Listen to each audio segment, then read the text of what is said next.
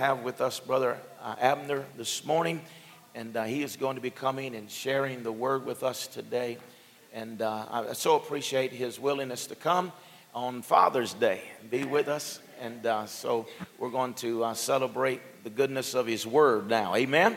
Praise God. Would you give the Lord a good welcome for his gift, Brother Abner, as he comes this morning? All right. Good morning. Thank you. I'm going to come down close to you. There's plenty of available seats up front. You can move anytime you want. You know, in sporting events, I go to some, you got to pay more money to sit up close. And for whatever reason, some people like sitting in the back of the church.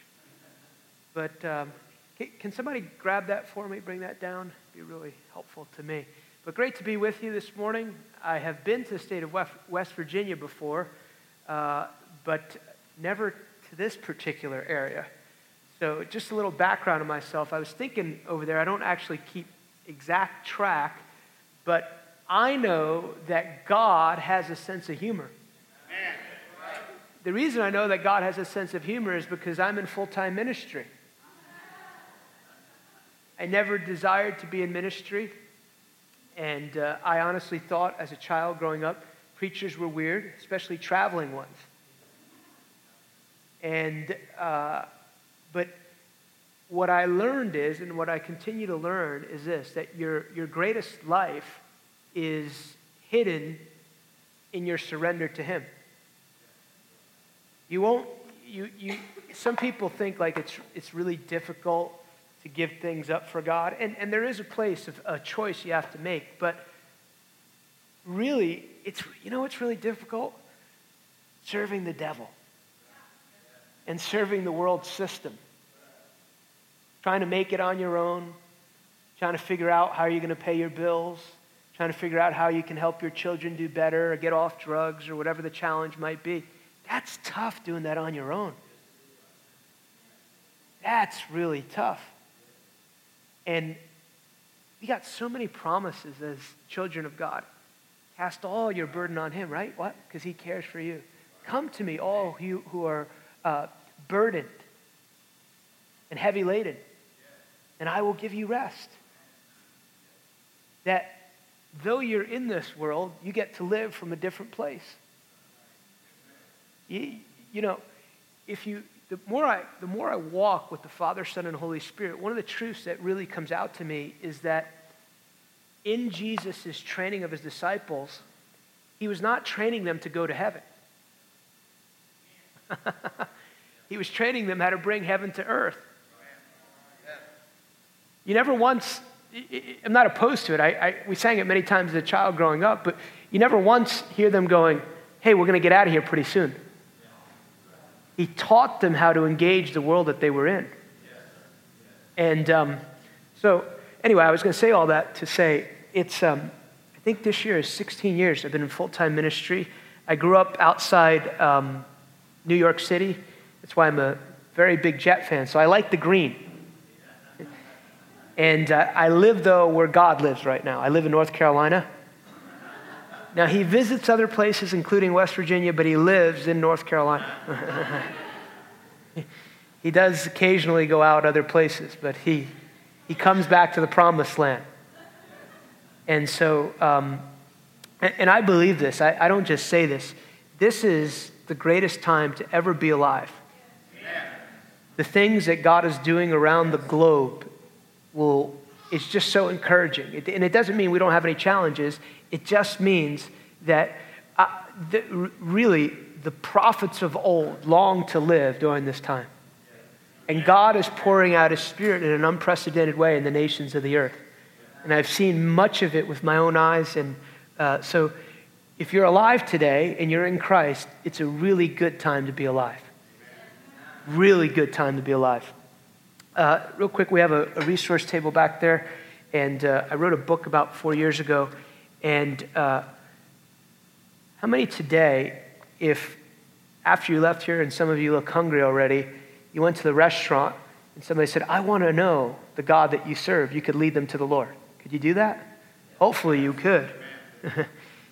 Sometimes when people, I ask people, are you, are you, are you a believer? Are you born again? I, I'm not sure. That means no.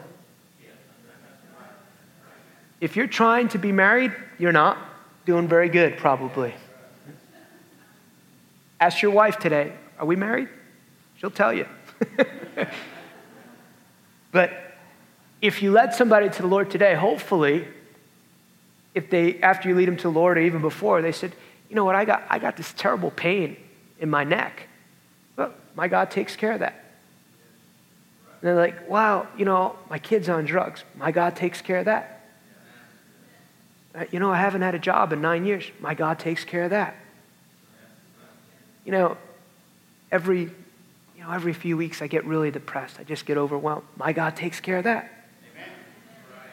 Pretty soon, what you'll find is that if you're in Christ, He's got a solution for every one of the problems you're ever going to face in this world. And I've never talked to God and Him gone, ah, you're on your own with this one. Or this is, this is just too bad. He's always like, let me help you with this. You, you walk with the Holy Spirit, He'll make you look a lot smarter. He kind of created this world, so he's, He understands some things. So we all say amen to that, but a lot of we've stopped short of believing that God wants to do that for the nations of the earth.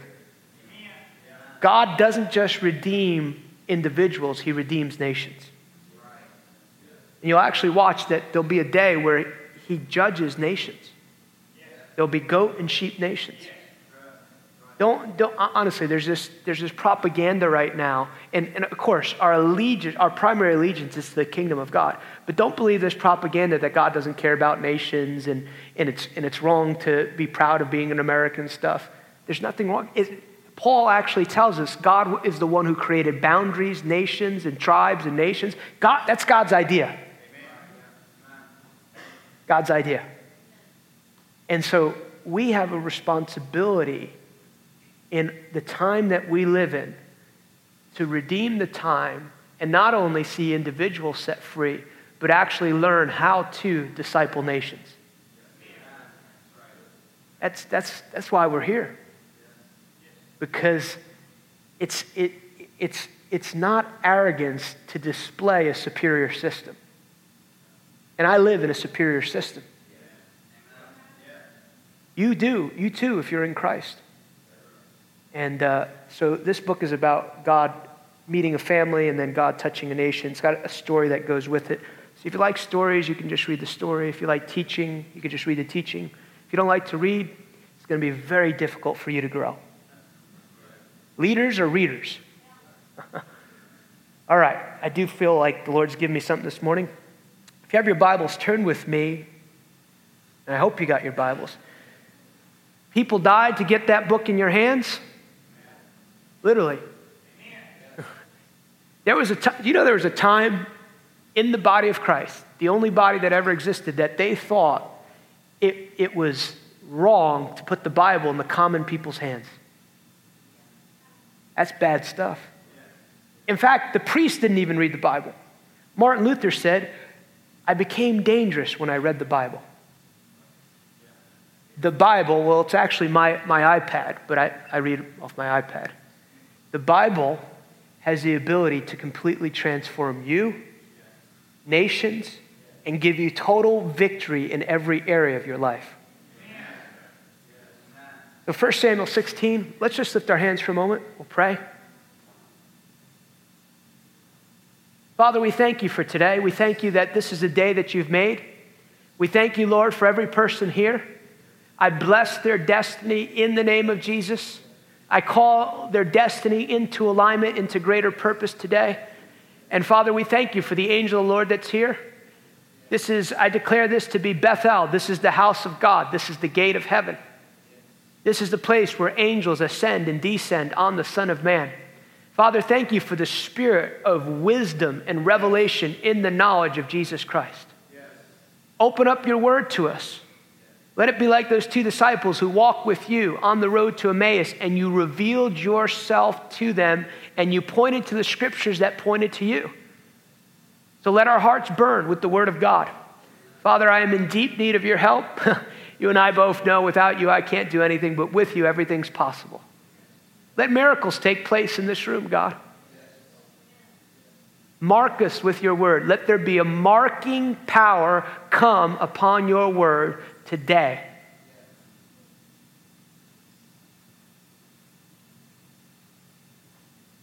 And we honor you.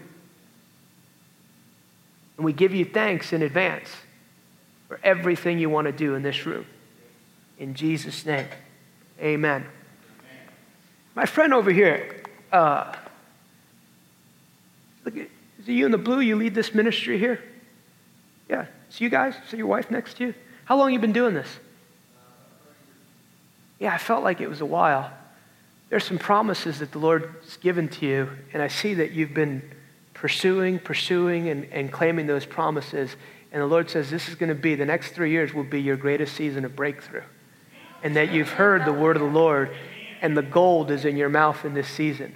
The Lord says, don't be defined by what you see, be defined by what He told you.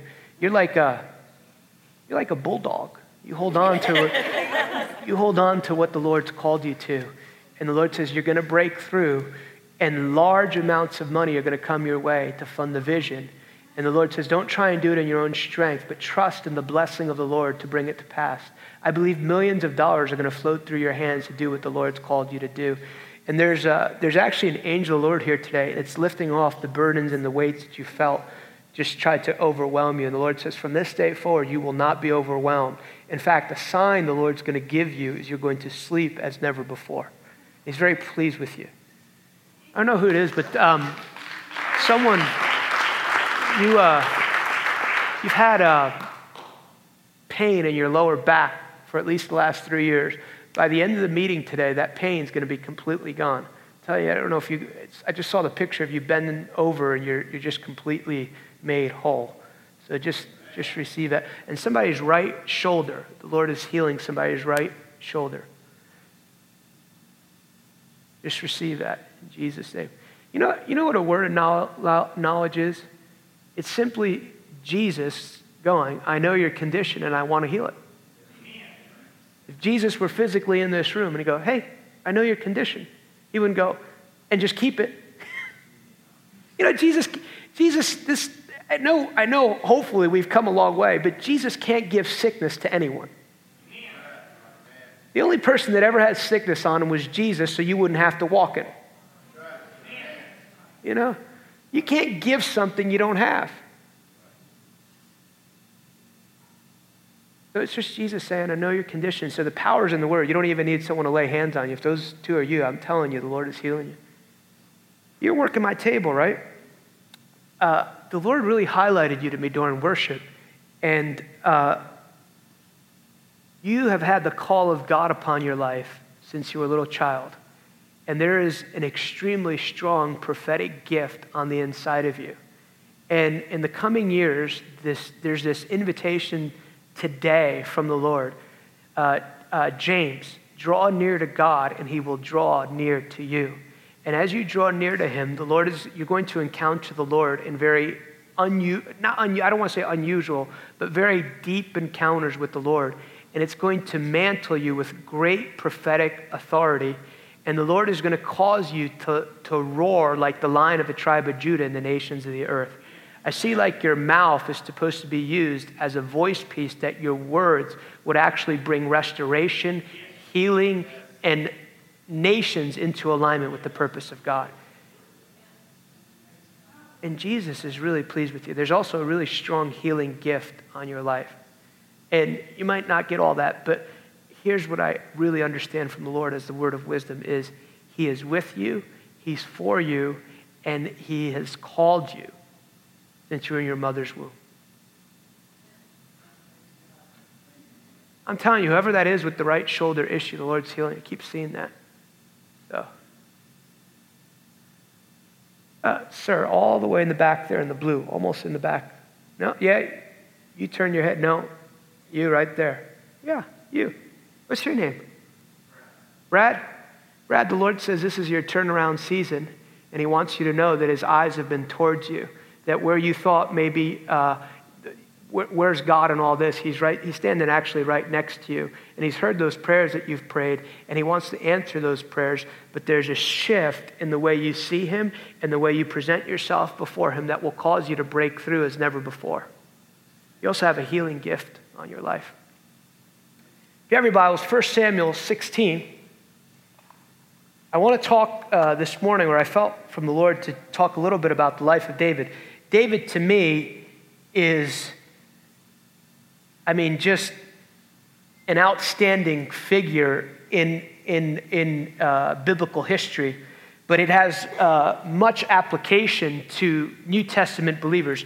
There are 58 New Testament references to David, included the often repeated title given to Jesus, the son of David. That's, that's pretty fascinating right there, that Jesus is known as the son of David.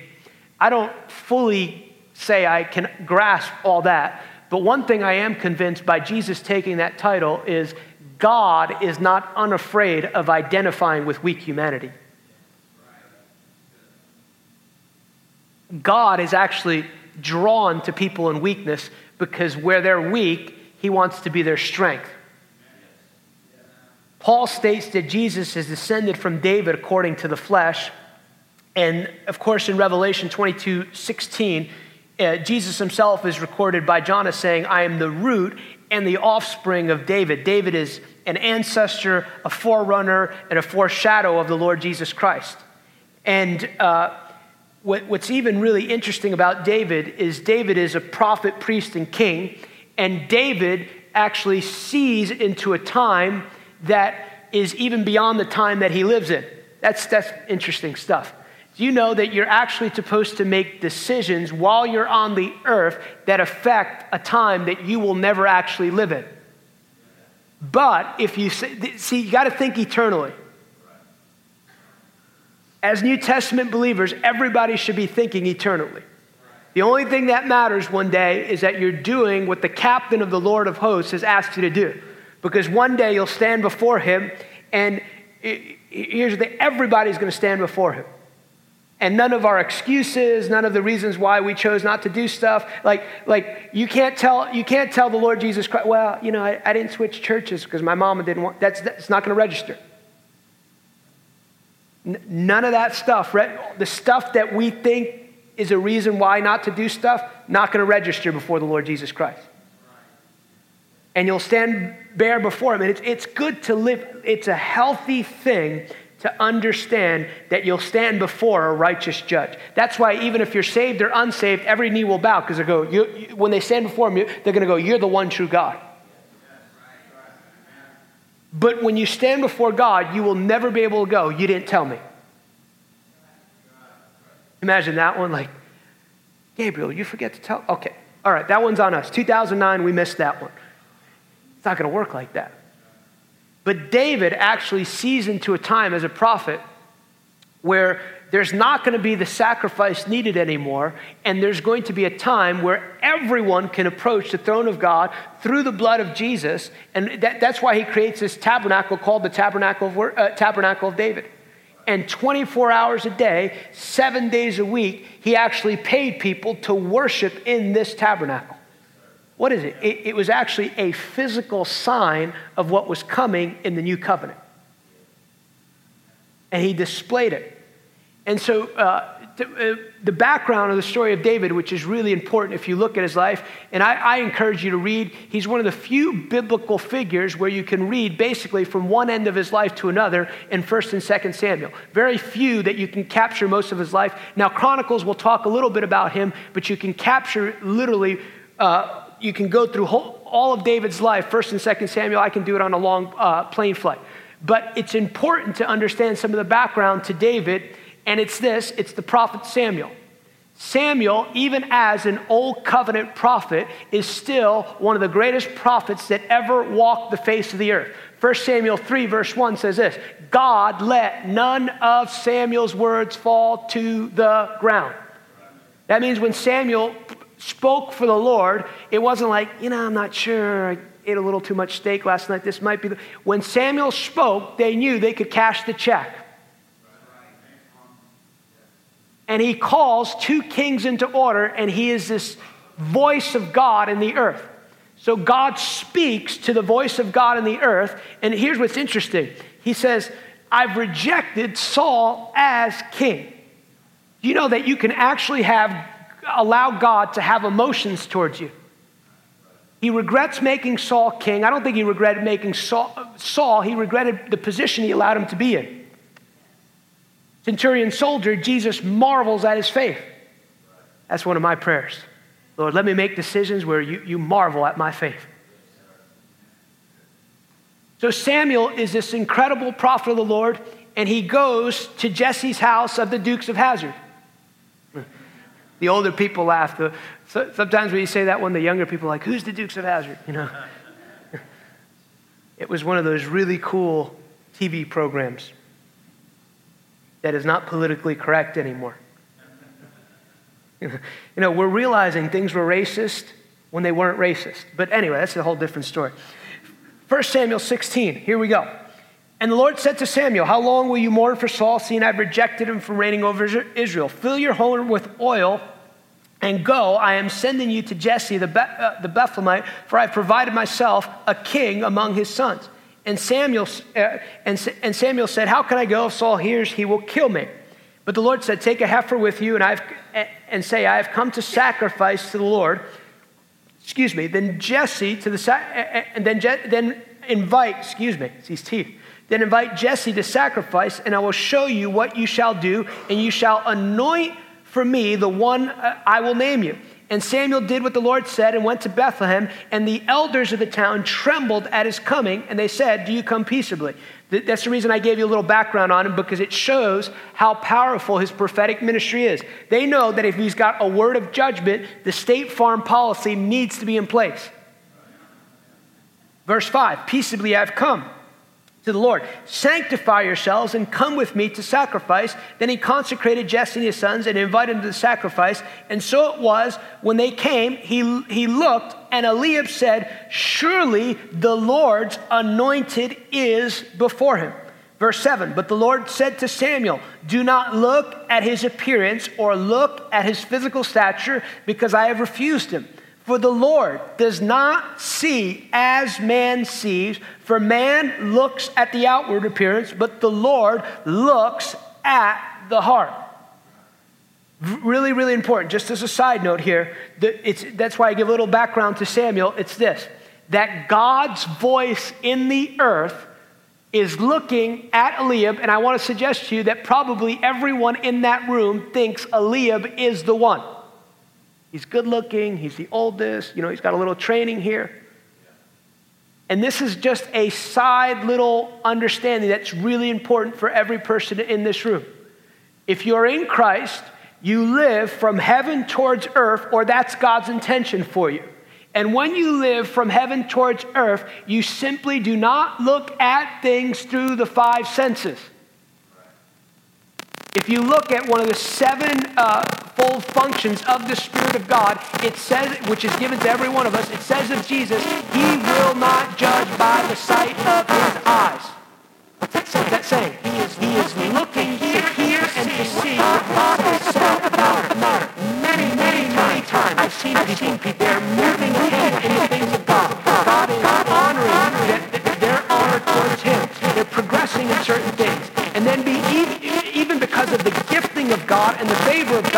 maybe they get a job offer somewhere else. But they've been plugged into a local place. Their children are doing well, this and that. And they come and they, they say, they say, we got this awesome job offer. And you will find all the scriptural reasons why this is a good idea. Oh, my wife's not going to have to work part time anymore. We can homeschool the kids, all this stuff. And I always say, Have you talked to God about this? What has God said about this? What has God. And, and see, often too, in, as you walk through life, if you have an area that is not under the influence of the Holy Spirit, the enemy will often present things in your life that appeal to you and you won't actually realize it unless you've consulted the Lord. And the Lord will go, This is not what I have for you. I don't care how good it looks. I don't care how good, I just tell a young man, I don't care how good looking she is, if the Lord has not said yes, you don't move.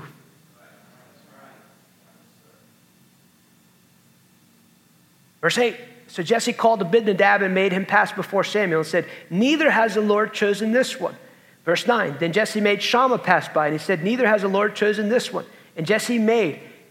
Keep in mind verse 8 and verse 9, and you'll see that Jesse is bringing his sons to stand before the prophet of the Lord because he knows Samuel has come for something extremely significant for the hour.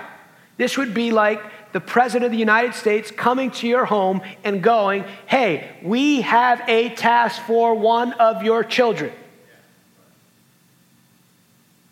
And Jesse made seven of his sons passed before Samuel. And Samuel said to Jesse, The Lord has not chosen these. And Samuel said to Jesse, Are all the young men here? Then he said, There remains the youngest. There he is, keeping the sheep. Notice there that uh, Jesse does not volunteer David to stand before the prophet of the Lord. Now, I don't have any children. And I thought many times as I've read this story, when I have a child one day, I could see myself because of the way I think. Maybe I run into Walmart and I go, Oh, I got the kid now. Forgot him. Let me go grab the kid. He's in the back of the car. But I could not see myself forgetting that I had a child.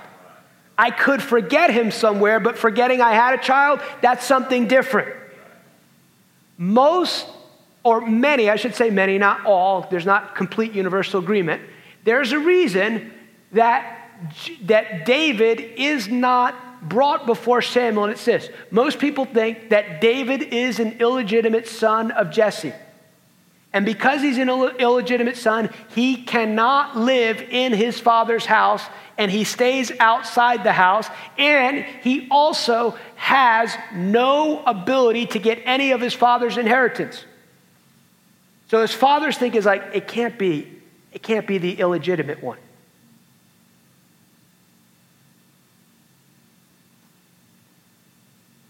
And Samuel said to Jesse, Send and bring him for we will not sit down till he comes. So he went and brought him in, and he was ruddy with bright eyes and good looking. Now, in the parentheses of my Bible, it says like Abner, but I don't know if it says that in your Bible. And the Lord said, Arise and anoint him, for he is the one. And Samuel took the horn of oil and anointed him in the midst of his brothers, and the Spirit of the Lord came upon David from that day forward. So Samuel arose and went to Ramah. Now, I love these series of verses because, first of all, it's full of implications, but it is a picture of what God does for, for humanity. That his own father does not believe in him. His own father doesn't put him before the prophet.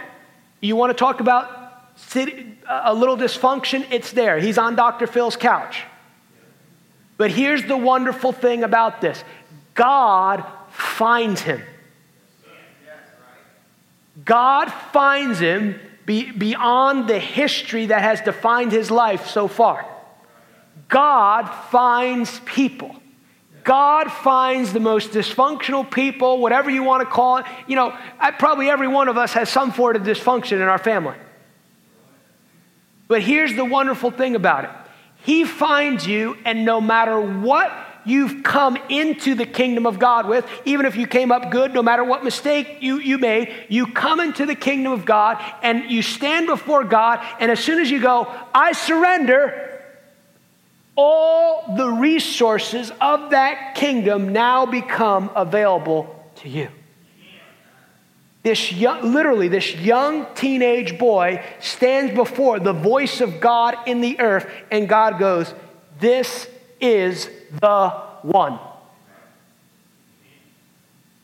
Here's the other beauty about that every person that has ever come to the earth, one of the greatest lines Myles Munroe left the earth with is this every person that has ever come to earth comes with a distinct purpose.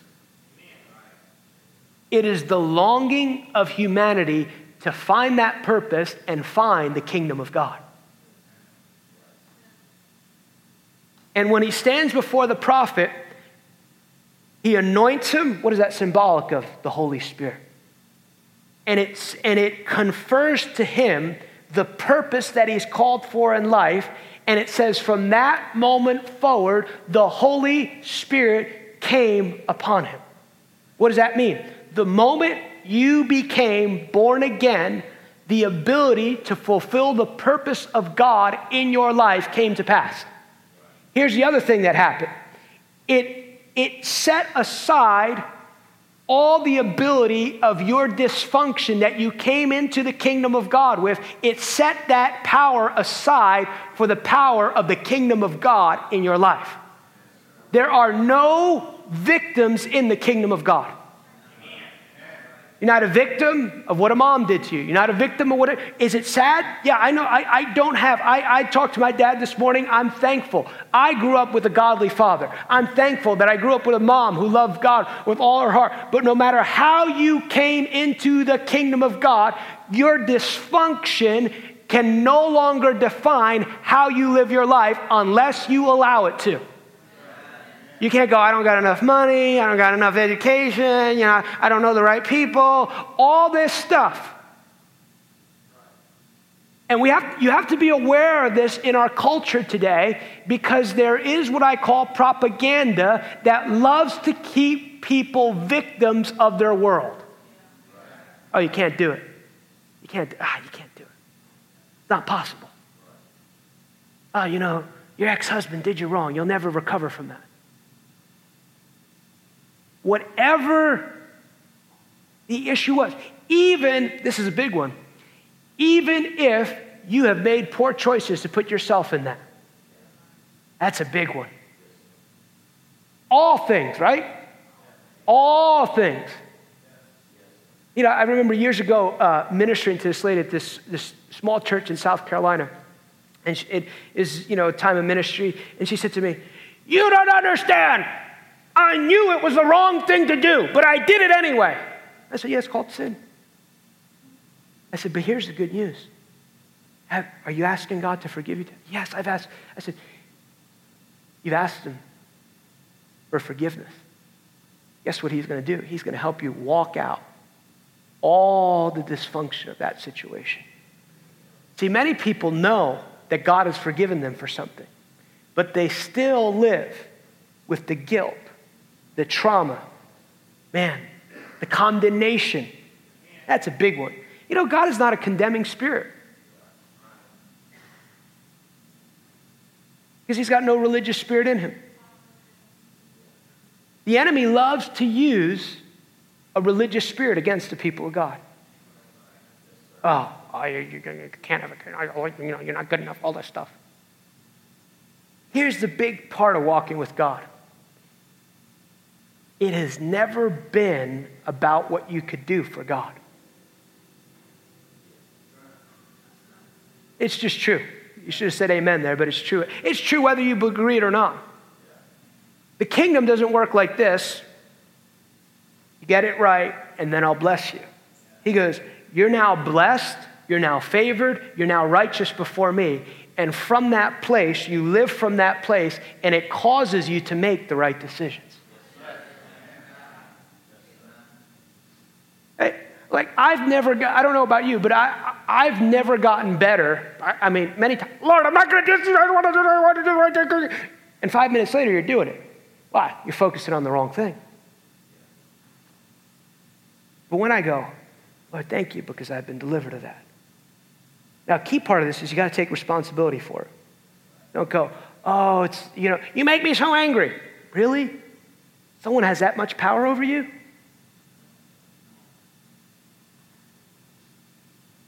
Take responsibility. You go, Father, I've missed it. Forgive me. Thank you that the blood of Jesus, and what does John say? And it cleanses us, what? From all unrighteousness. So if it cleanses you from all unrighteousness, guess what's not left anymore in your life? Unrighteousness. There's righteousness there. And from that place of righteousness, you can live with confidence. Now I move on. You say, What if I mess up again? You ask God for forgiveness.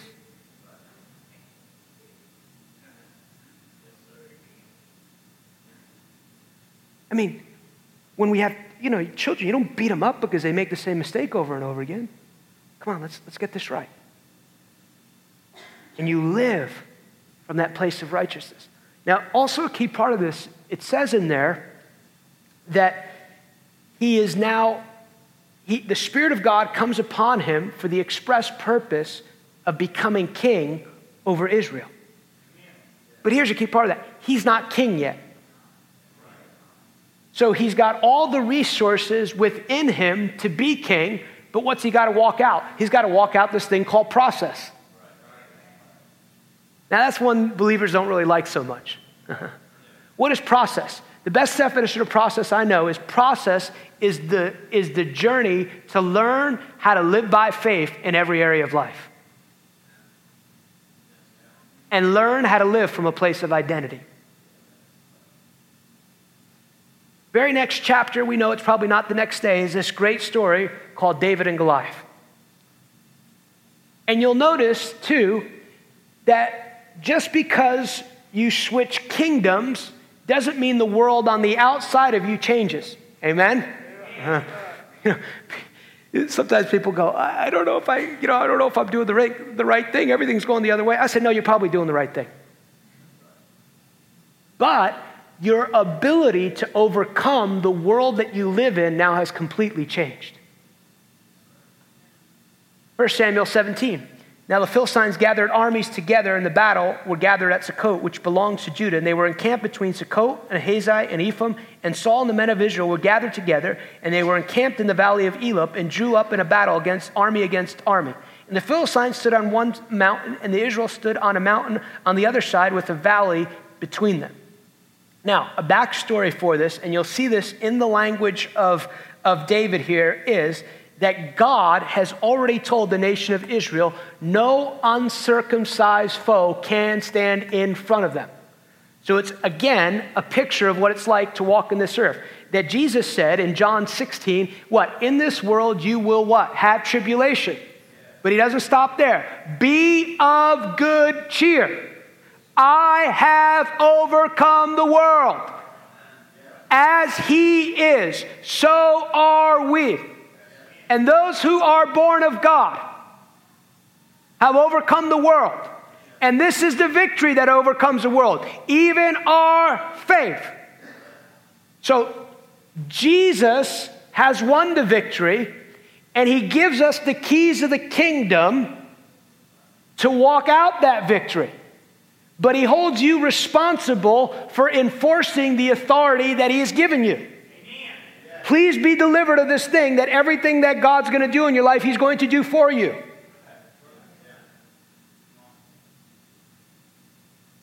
God is not in control of this world right now.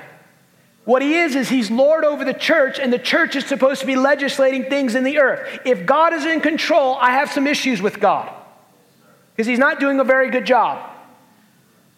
It gets quiet when you say things like that. 1 Samuel 17. I'm not going to read it just for the sake of time, but if you read verse 4 through 9, you will see this, this, uh, this giant, this literal giant. He's not this, this he's at, some people think he might have been 12 feet tall, and he's called a champion. It's important to know that he's a champion because uh, he's known as a champion because he's never been defeated. And the reason, I, I, think it's really interesting that, that the writer describes all the physical features that he has because it describes how big he is. And he's never lost. And what does he do? He begins to talk. Now, this is really, really, really important point here. There are giants against the purposes of God in your life, in the life of the people of God right now, that are about to fall to courageous Davids in the earth. But if you look at Goliath through one dimension, and it's the dimension of the five senses, you'll go, there's no way. There's no way. But here's what Goliath does Verse 10, we'll pick it up in verse 10. Then the Philistine said, I defy the armies of Israel this day. Give me a man that we may fight together. Verse 11. Then when Saul and all Israel heard these words of the Philistine, they were dismayed and greatly afraid. Keep in mind here, God has already told them in his word that no uncircumcised foe will stand in front of them. But keep in mind here, the enemy has authority in your life where you listen to that voice. The most predominant voice in your life, the voice that you listen to the most, is defining your life right now. If you listen to the voice of fear, if you listen to the voice of doubt, if you listen to the voice of unbelief, that will define your existence. You can be in Christ, have complete victory, but if you allow those things to overwhelm you, they have legal authority in their life. So, what happens here? The same thing the enemy has done since Genesis, the third chapter, when they were created perfect. He speaks to them. My water's falling. He speaks, and that voice that he comes out with, they look at him and they go, There is no way, and fear comes in their heart, even though they've been given victory. Verse 12. Now, David was a son of Ephraim, whose name was Jesse, who had eight sons, and the man was old and advanced in those days. Uh, let's just skip forward just for the sake of time. Verse 16, you'll see. And the Philistine drew near and presented himself for 40 days, morning and evening. This is also really important. You have to have the ability to take authority over certain things. It's amazing to me. People think that just because they don't address things, it doesn't exist. You have to address. You cannot. Oh, it's this one of the biggest places is right here. So many believers, they just they let the enemy just have free reign in their mind. And then they put, see, your, your spirit was trained to be trained. If you feed it with Fox News all day, if you feed it with garbage on TV, if you feed it with the fear of this world, it's going to get bad, it will let that come out. But if you feed it with the Word of God, the promises of the Lord, this is what God has said about me. You pray in the Holy Spirit. You build yourself up. It doesn't mean everything's perfect, but what do you do? You're training your spirit. He keeps talking because it's working. Verse 17 Then David said to his, to, to his son Jesse, Take now for your brothers an ephah of his dry grain and these 10 loaves, and run to your brothers at the camp, and carry these 10 cheeses to the captain of their thousand, and see how your brothers fare, and bring back news. Now Saul and they and all the men of Israel were in the valley of Elah fighting with the Philistines. I always laugh at verse 19 because I'm reading in the New King James. No one's fighting. but here's what's interesting Remember, there's a reason I, I, I, emphasize that part of the narrative. His father, who dishonors him, now asks him to do something for him. One of the keys to being a warrior upon this earth is learning and having the ability to honor where you've been dishonored. And if he does not honor the father that dishonored him, he does not step into a key part of his destiny. Here's the other part of this God, and people don't like to hear this either, especially in America, God does honor an authority system.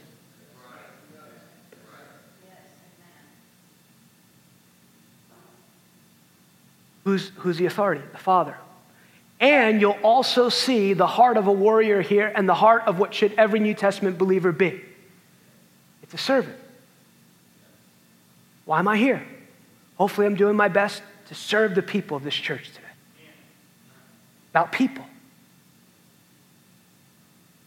And if he had any sort of kind of weird thing in him, he could say, Dad, let me, let me pray, let me play you the prophecy. I'm supposed to be king. I don't have time for this cheese and bread stuff. I'm called to be king. I'm interning, you know, with Saul right now. I'm very busy. Or here's a common one in the body of Christ it's not my gifting. If I did things that were just my gifting, or, or I'm not, I don't really feel a witness for it. You know, you ask somebody, hey, can you help with the children? We need some help with the children back there. Well, let me pray about it. They haven't prayed in months, but they're going to pray about this. You know, sometimes there's certain things you really don't need to pray about, especially if you're part of a community of people. Please, please, if you're part of this community of people, don't be a consumer every week. Get beyond yourself. Even if it's just out there saying hello to people on Sunday mornings. One of the beauties, though, is this. I, I was, um, I was in Dallas in February. There was a group of leaders and supposed to be like this prophetic roundtable, and they asked one of the people on there, they said, Well, what's one of, what's one of your non negotiables? And the young man said, I'll never be used for my gifting. And he kind of got a, a round of applause, and I thought to myself, I don't believe that. If you really want to minister and obey God's command of being an imitator of Jesus, you will be misused and abused because when you love people like he does, they're not all whole. Why am I saying that? Because sometimes when we begin to minister to people, we get hurt. We get, well, yeah. And I believe, you know, there's, hey, there's times I want to strangle people. Some of you got that nervous laugh. I'm just, I'm a very honest person. And I'll hear that voice. Love him. I'm, going to tell him, you're not going to do anything. There was a meeting I was in uh, in another country, and there was the wrong thing was taking place behind the scenes, and I was being taken advantage of. And I left this meeting. I had to go teach session. I said, God, I, don't, I just want to go home. I'll go home. I don't need these people. And I hear the voice of the Lord say to me, You think you're better than me? I knew what he was saying. He took advantage of Jesus. They used him for his miracle gift. They used them to get fed. They used them probably for a few bucks here and there. And the whole time, he knew some of them were lying right to his face. I say that because it's important. And it doesn't mean we put ourselves in a place where we're continually abused or anything like that. But if we really want to live a life like Jesus, you have to keep, you have to stay unoffended and you have to keep your heart open. And often when we face trauma of people taken advantage of, the walls come up. And we'll minister to people only so far. I'll minister to them, but I don't want to get too close. And David rose early in the morning and left the sheeper with the keeper and took the things as he went as Jesse has commanded. Notice too there, the obedience is immediate. Warriors obey immediately warriors obey immediately. You know what I've learned about obeying? I don't, I don't nail it every time, but here's one thing I've learned. You have to make a decisive decision in your life that you're going to obey before something is even asked. I encourage people, I do it almost every week. I write it in my journal. God, with your help, I will put you first. God, with your help, I will put your word. God, your word is above everything. Whatever you ask me to do, I will do. And then usually when you say that, he whispers, Will you do? Oh, I didn't, I didn't know, I didn't mean that. you want me to do what? You got to make decisions before you're presented with something. Most people, or let me say this, a lot of people are never really asked to do the impossible because they're actually not even stewarding what's in front of them right now. A big part of your walk with the Lord Jesus Christ is your ability to manage. I've realized this walking with the Lord. So I've stopped praying certain prayers because I realize I haven't managed something sufficiently to receive increase in that area.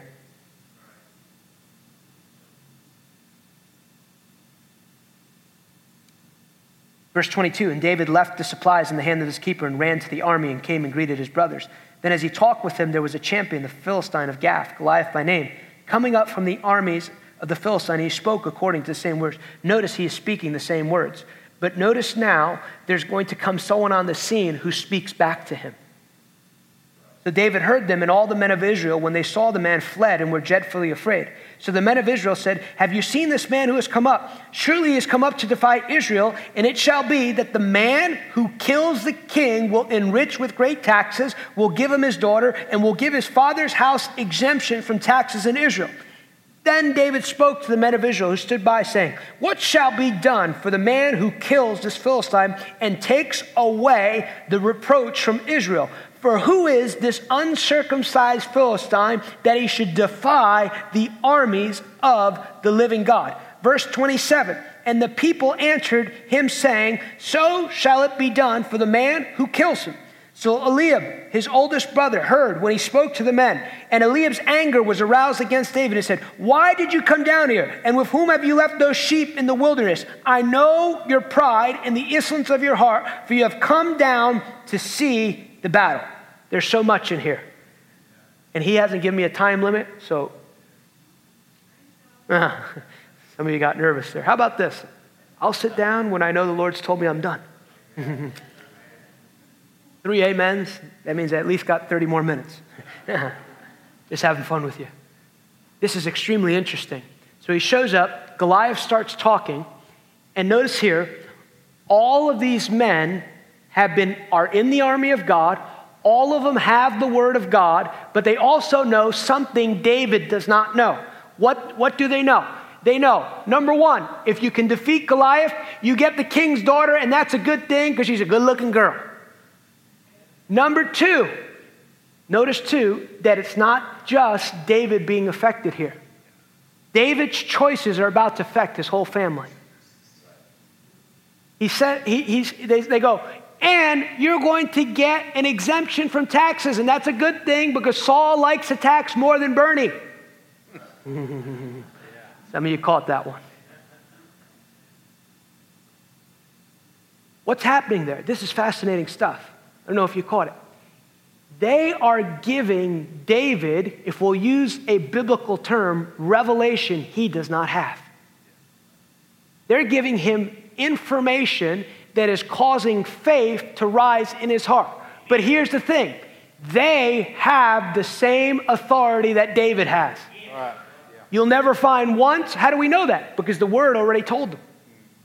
You'll never find one place in that story that God said, David, go defeat Goliath. What did he have? He had a word from God. Yeah. He's also got a prophecy from Sam. Sam, you can take Sam's prophecy to the bank and he knows, I'm not king today.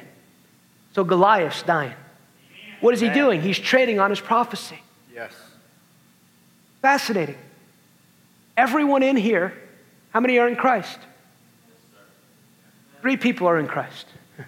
I thought you guys were Church of God. I thought you'd shout a little more today. I'm having fun with you.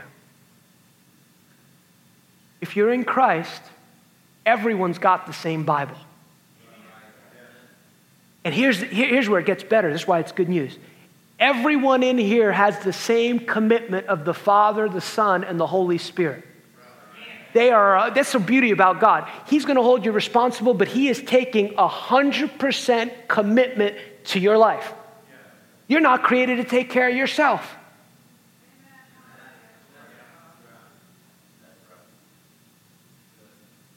They have revelation that he does not have. It does not profit them. What does he do? He begins to encourage himself, and this is so important for any challenge in your life. I know no one has any challenges this morning. Any area that is not looking like God intended, any area, your children, your finances, your body, your job, your, whatever it is. I always say this in one column, write the challenge. In the other column, write the promise of the Lord. Because in every situation, you have to see it through the lens of what God's promise is. What is David doing? He is seeing, before it ever happens, he is seeing Goliath defeated. And right when he takes a step, he's about to take a step forward, who challenges him? I wish it wasn't this way. The brother who should have been going, You go ahead, boy. I'm afraid, but if you want to go, I'll be, I'll, back, I'll be back here and intercede. I'm telling you, if you really want to walk out this life that God intends you to walk out, you're going to have to be quite courageous. This is not for, you know, wimpy people walking out the purposes of God. His own brother, who should have been celebrating him, what does he do? He challenges his identity. And he defines him by where he is, not what God wants to do. Amen. This is what the enemy loves to do. What, is what does his own brother actually tell him? You're just the guy who takes care of sheep. Oh, you can't do that. Oh, you're gonna see, you're gonna see transformation and call, you know, it's poor here in West, oh, whatever, whatever the reasons are. No one's ever broken through. Oh, we've heard this before. Oh, we tried that. I've heard all those. Brother, you just don't understand how bad it is. No, you just don't understand how big God is. And when he heard the words which David spoke, they report, oh, verse 29. What have I done now? Is there not a cause? Then he turned, uh, turned to another and said the same thing. Notice he's saying the same thing. And these people answered him as the first one. What is he doing? He's starting to encourage himself of what it's going to look like to see Goliath defeated. You got to see from a different dimension if you're in Christ. You have to have the ability to see things beyond where you're at. I go, God, this is what you said. Almost every morning I wake up, Lord, thank you for another day. Thank you, this is what you've promised me. Yeah, I see this mountain, but mountains are subject to change. But your word is eternal. And I will speak to this mountain. This is what you will do for me, because this is God, what you've said. Listen to me. I am not arrived, but I know 20 years now of walking this thing out, I have watched what God has told me. I've watched it be completely impossible, and I've watched God fulfill one thing after another. Amen. Amen.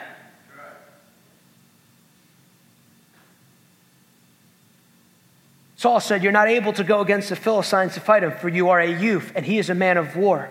Let's skip on to verse 36 because this is what, this is what David uh, responds to him with. Your servant has killed both the lion and the bear. What does that mean? David was not wasting his time, to, he was not wasting his time as a shepherd. The, wherever you're at right now, wherever you find yourself at right now, you can steward properly and God can use it for the purpose of God in your life. You go, but I know God's called me to do this. I know God's called me to do this. I know God's called me to this ministry. I know God's called me to do this business. Wherever you're at right now is preparation for where God wants to take you. David was not waste. I remember years ago. I, I you know, I'm very, I, like I said, I'm a very transparent person. I was telling the Lord, "You said this, you said this, you said this, and it hasn't happened yet. It's taking a little long, God. You know, you know when you, you think you're being spiritual, but you need a Holy Spirit spanking.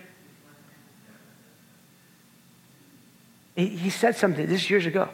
He said, I never waste people's time. People waste my time. Focus on what's in front of you right now.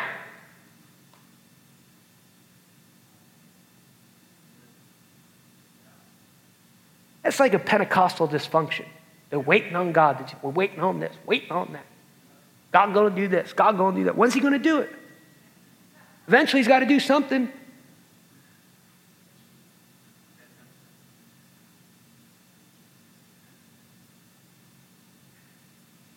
And this uncircumcised Philistine, stop right there. What are your keys?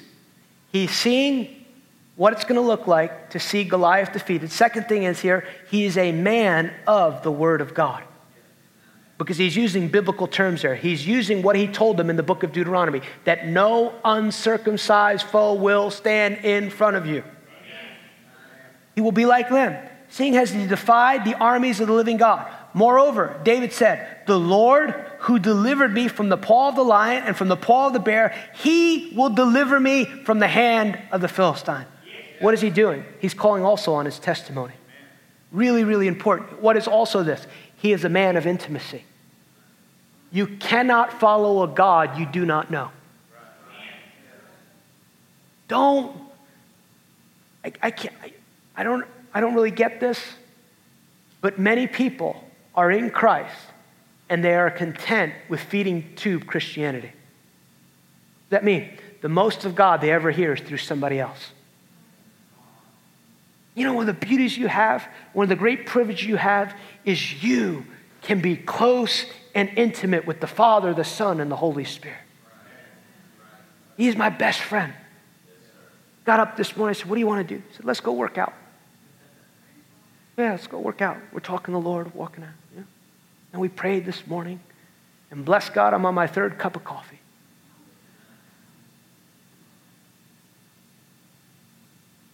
Gonna land the plane here. Verse 40 Then he took his staff in his hand and he chose for himself five, five stones from the brook and he put it in the shepherd's bag in a pouch when he had his sling in his hand and he drew near to the Philistine. How do we know he's a man of intimacy? It's completely insane to show up for a battle with five stones. It's not insane if you know the voice of God.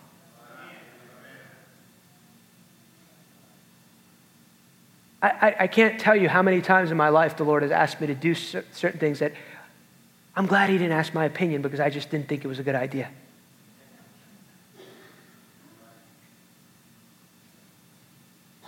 Well, the Philistine came, and, this is verse 41, and began drawing near to David. And the man who bore the shield went before him. And when the Philistine looked about and saw David, he disdained him, for he's only uh, a youth, ruddy and good looking. And the Philistine said to David, Am I a dog that you come to me with the sticks? And the Philistine cursed David by the dogs. And the Philistine said to David, Come to me, and I will give your flesh to the birds of the air and the beasts of the field. I want, I want to really point this out because many times when we are in the middle of trying to see a Goliath fall, whatever area it may be, or a church is trying to advance, the voice of the enemy, you will notice here that Goliath keeps speaking. He does not stop speaking till the moment he is dead. So, so important. When you walk by faith, here's what I've learned you have to start everything in faith. Father, I trust you. I'm putting my trust in you. How do you, how do you start out in a situation? Father, I give this over to you because my shoulders were never meant to handle this. So, Father, now I'm standing in faith and I'm trusting your help in this situation. And then what happens as you walk in this period of intimacy, he will tell you things like he told David hey, bring, make sure you bring five stones to the battle. I always say, obey the voice of the Lord. And now he's about to face Goliath in the middle of the storm, you don't focus on the storm, you focus on what God has told you. So is it start in faith, stand in faith. The standing in faith is the big one. Because what does the enemy love to do? It's not going to happen. It's taking too long. It's never going to happen. And what he wants to do is he wants to get your words to come into agreement with the voice of the enemy. And what does the Bible teach us? A double minded man can receive nothing from the Lord. And here's the thing about words you will live under the words that you speak and come into agreement with. There's no, there's no demilitarized zone. So, this is why it's so important what comes out of your mouth. That's why the enemy loves for people to talk the language of the culture because words have been created. And when your body hears those words, when your spirit hears those words, it tries to come under the influence of those words. Oh, I can't believe that. So, what's your body doing? Coming in, to, oh, I got to be unbelief. Oh, that's out of my mind, or I'm losing my mind. See, you can choose the words that you live under but you can't negate it unless you repent of it, the, the result of those words. You're living under the result of the words that you live in, right? I always tell people, you want to see certain things start changing? Start changing what's come out of your mouth. Amen. We don't know how we're going to make it. Things have been really tight in the ministry. And what does the enemy do? He makes sure those words come to pass keeps things tight for you. Why? Living in the result of your words. And he loves for you to be moved by what you see. Verse 45. Then David said to Philistine, You come to me with the sword and the spirit and the javelin, but I come to you in the name. I think David got Pentecostal there. I come to you in the name of the Lord of hosts, the guard of the armies of Israel, whom you have defied. This day, I love this, because in his confession, he is leaning into the strength of the Lord. The Lord will deliver you into my hand, and I will strike you and take your head. And this day will give the carcasses of the camp of the Philistine to the birds of the air, to the wild beasts, and, the, and all the, that all the earth may know that there is a God in Israel. Then all the assembly shall know that the Lord does not save with a, a sword and the spear, but the battle is the Lord's. I love that. And he will give you into our hands. Everything that David says comes to pass. So it was, when the Philistine came and drew near to meet David, that David hurried and ran toward the army to meet the Philistine. And David put his hand in the bag and took out a stone, and he slung it and struck the Philistine in his horse head, excuse me, forehead, so that the stone stank in his forehead, and he fell on his face to the earth. And David prevailed over the Philistine with a sling and a stone, and stuck the Philistine and killed him, but there was no sword in his hand. Therefore, David ran and stood over the Philistines and took his sword and drew out its sheath and killed him and cut off his head with it.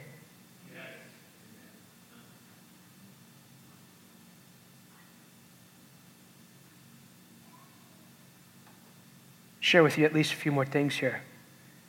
About uh, eight years ago, I had a dream and the dream has helped form the foundation of how I approach certain things.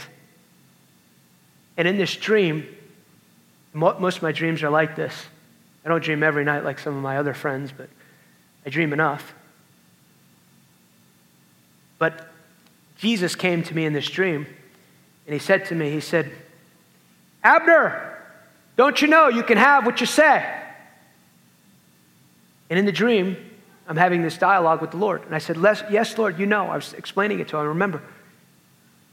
That's how we started the ministry. We just felt like we had this word from the Lord and we just trusted you and you've, you've fulfilled that word. And, you know, you told me I was going to go around the world, but there was a problem. The nursing home wasn't even inviting me. And they usually want people to come. You know what's more powerful than any open doors, any money you need, is the Word of God. Because it'll get you everything you need. It really will. So I'm explaining this. Yeah, Lord, I know this principle. You understand. And Jesus was not very impressed. So he comes to me a second time. This time he's a little more adamant. And he says to me, No! Don't you know you can have what you say? Second time, and because Jesus didn't understand the first time, I'm a servant leader, so I began to explain it to him again in the dream. That's kind of funny, me trying to explain something to Jesus. He seems totally not really impressed with my explanation. Finally, a third time, he comes to me and he says this. And he's never cruel or mean. But he is pretty adamant. It's like his eyes of thunder looked at me. And he goes, No! Don't you know you can have what you say? Dream ended. I didn't call my intercessor. I did not get out the dream interpretation book. What do you think he means? I knew what he was saying.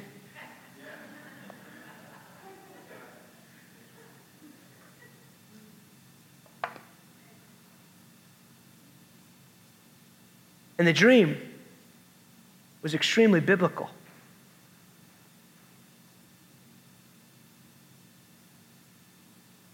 Jesus, we know, in Mark 11 speaks to the fig tree. Jesus talked to things. Fascinating. I talk to everything. I talk to my luggage. I do. You think it's funny? I don't like going to Europe next week. I don't like wearing the same clothes for more than 24 hours. I lay hands on him. One time I saw this angel going with my luggage. I knew it was safe. But he speaks to this fig tree, and then when it comes back around again the next morning, it says this Mark 11 20. Now, in the morning, as they passed by, they saw the fig tree dried up from the roots. And Peter, remembering, said to him, Rabbi, look, the fig tree which you cursed has withered away. And Jesus answered and said to him, Have faith in God. Literal translation of that is, Have God's faith. For surely I say to you, whoever says, whoever says, whoever says, whoever says to this mountain, be removed and cast into the sea, and does not doubt in his heart, but believes those things he says, believes those things he says, he will have, he will have, he will have, he will have, he will have, he will have whatever he says. Then verse 24 says this Therefore I say to you, whatever things you ask when you pray, believe that you receive them and you will have them. Verse 20, so there you see verse 23, exactly what he told me in the dream is in the scripture. And then in verse 24 has fascinated me, and I still don't say I have full comprehension of that scripture, but I always thought to myself for years as I read and meditated on that, I said, How can you believe that you received it, but you don't see it quite yet? Finally, hey, you, you, get, you get some things if you, if you study it for a while. Took years, but I finally got it. At least this part. It's this I can believe I've received it because I said it. He just told me I can have what I say. Not just arbitrary making up stuff, it's in the dialogue. This is not a mechanical thing, it's in the dialogue of fellowship with God. You know, one of the things, I, if you have unsaved relatives, I got, a, I got a brother who's working on his testimony. I just told him, I said, You're born in the wrong family, son. You're going to be miserable till you keep serving the devil. we got a promise. You should come today because you're going to either come now or come later. But I go, God, what's their destiny? And I begin to pray that destiny. God, this is what you saw in them before the foundation of earth. This is what they're called to do. This is who they are. This is what you said. And we begin to pray the word of God. Pray in the Holy Spirit. I, I know that's kind of, I, I even see leaders today kind of mock that. It's the only, only, it's the only time you pray the perfect will of God. Pray in the Holy Shekirable Kanama. You know, just, just stir it up. Stir it up on the way to work. Just pray. And the, two times you, you always know you're praying the perfect will of God in the Holy Spirit. And when you open up this word, you got it. Final part of this David comes up to a Goliath. He's on the ground, and this is really, really important if you're going to defeat something. He doesn't go to Goliath and go, Nice, Goliath. I know you've had some issues in your life. Your mom dropped you on your head, and you, you got, you know, your dad never loved you. Really, really important. You can't defeat Goliath if you still like Goliath. There's nothing in hell that you want any area where you feel a pull or, or, or the enticing of the world, bring it under the submission of the Holy Spirit. There's nothing in this world that's worth dying for. I see, so, you, you know, it's just, there's certain things that I just, it's not in my paradigm. I'm not asking God questions of like, well, can I do this and still be a believer? Can I still drink a few drinks? I don't want anything to do with the world. I got one life to live. I got one life that He placed me upon the earth for. And one day I'm going to give account to that. And I don't want to think that I ever entertained something that could have even come close to stopping God's best for my life.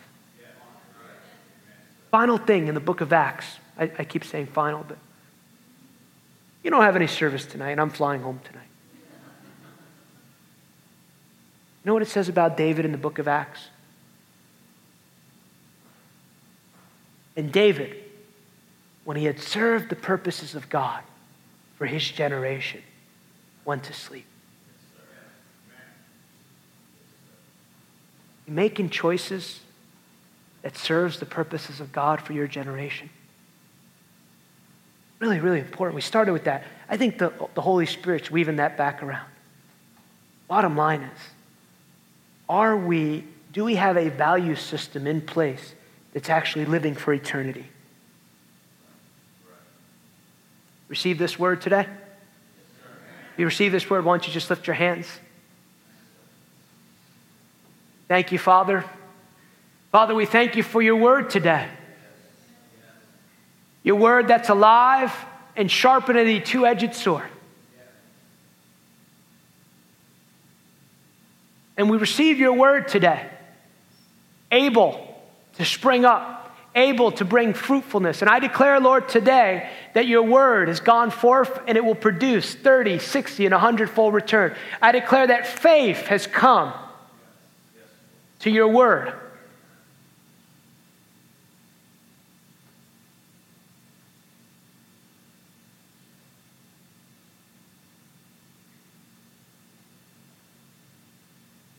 I see this picture. Matakaboshaka Mahaya. Sekimokara Makaya Musaka Bakaya. Sekimokanda Bakota Makanda Bokanda Bakaya Bakaya Musaka Makaya. I see this picture, and I believe it's representative of this community of people. I see you like a, you were like this locomotive train. I don't know a lot about trains, but it was cruising along It's cruising along, and then there was like a, like a lightning that stopped the forward motion, and all the cars dispersed. But I actually see the hand of Jesus putting the cars back on the track. And the Lord says they're already back on the track. And the Lord says that there is a wind. There's a wind from heaven being released that is going to start blowing you back down the purpose of God as never before.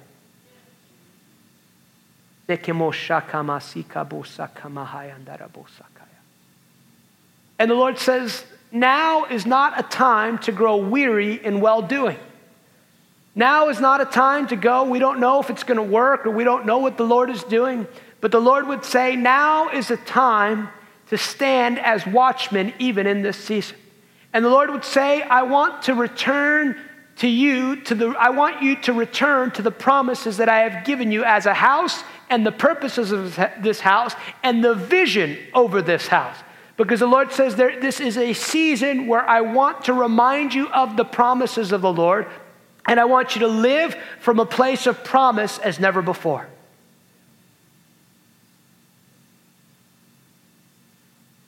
And I am releasing says the Lord, a watchman grace to this house to watch and pray and declare the promises of the Lord in this season. For it is my desire to bring in a harvest of people blacks, whites, Hispanics.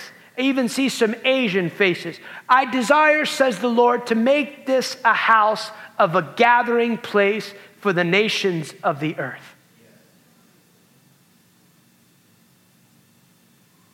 I desire, says the Lord, to give you deliverance and chain breaking power that sets the captives free, that sets the drug addict free, that sets those in their wrong mind completely free. I desire to release to you miracle power that you've yet to see in your midst, deaf ears opening, people coming out of wheelchairs. I desire to release to you an evangelistic grace where the harvest comes and where Sunday after Sunday the lost find a place. And the Lord would say, Contend for the prodigals. Contend for them to come home as never before. For there are many that were in this house, but they have left and they have turned the way of this world. But the Lord says, Do not lose hope in them. Call them back in this season, says the Lord. I desire this house to be a house of the word of the Lord, where the word of the Lord runs swiftly, where you hear and obey and move quickly to the purposes of God.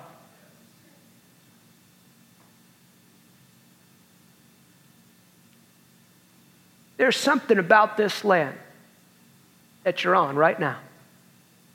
The Lord says, I gave you this piece of land as a sign from heaven to you, a sign of what you were called to be.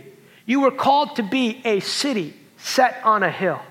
You were called to be a place where my light and my glorious gospel goes forth. You were called to be a ministry training center. You were called to be a releasing place to the nations of the earth. You were called to be a place where people discover their fivefold call. You were called to be a place where people discover the grace of God and the ability of God to engage the marketplace. You were called to be a place of wisdom, wisdom, understanding, and revelation. You were called to be a house of prayer.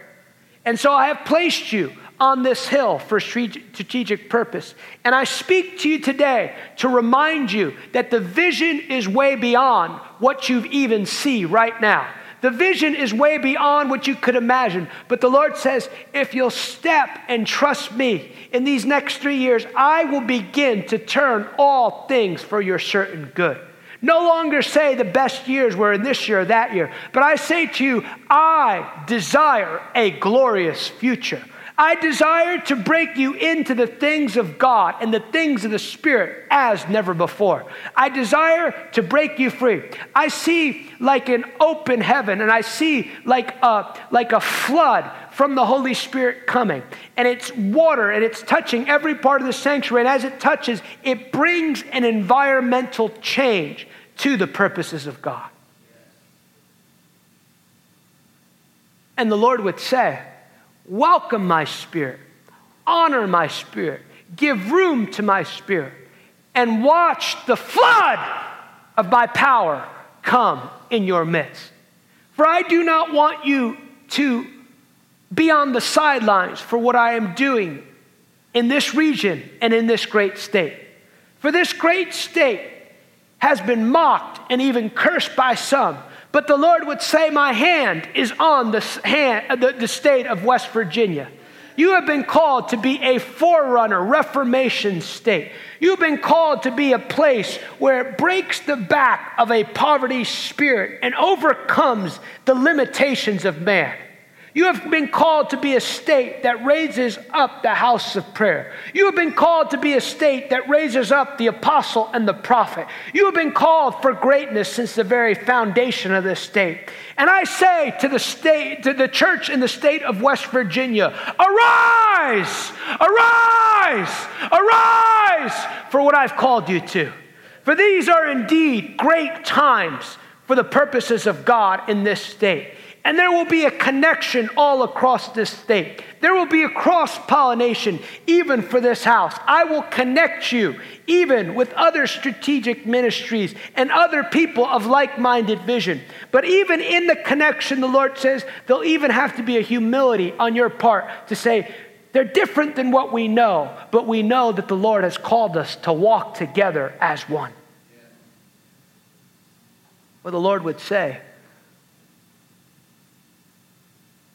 My people must come together in this house and in this state as one body, declaring the same thing.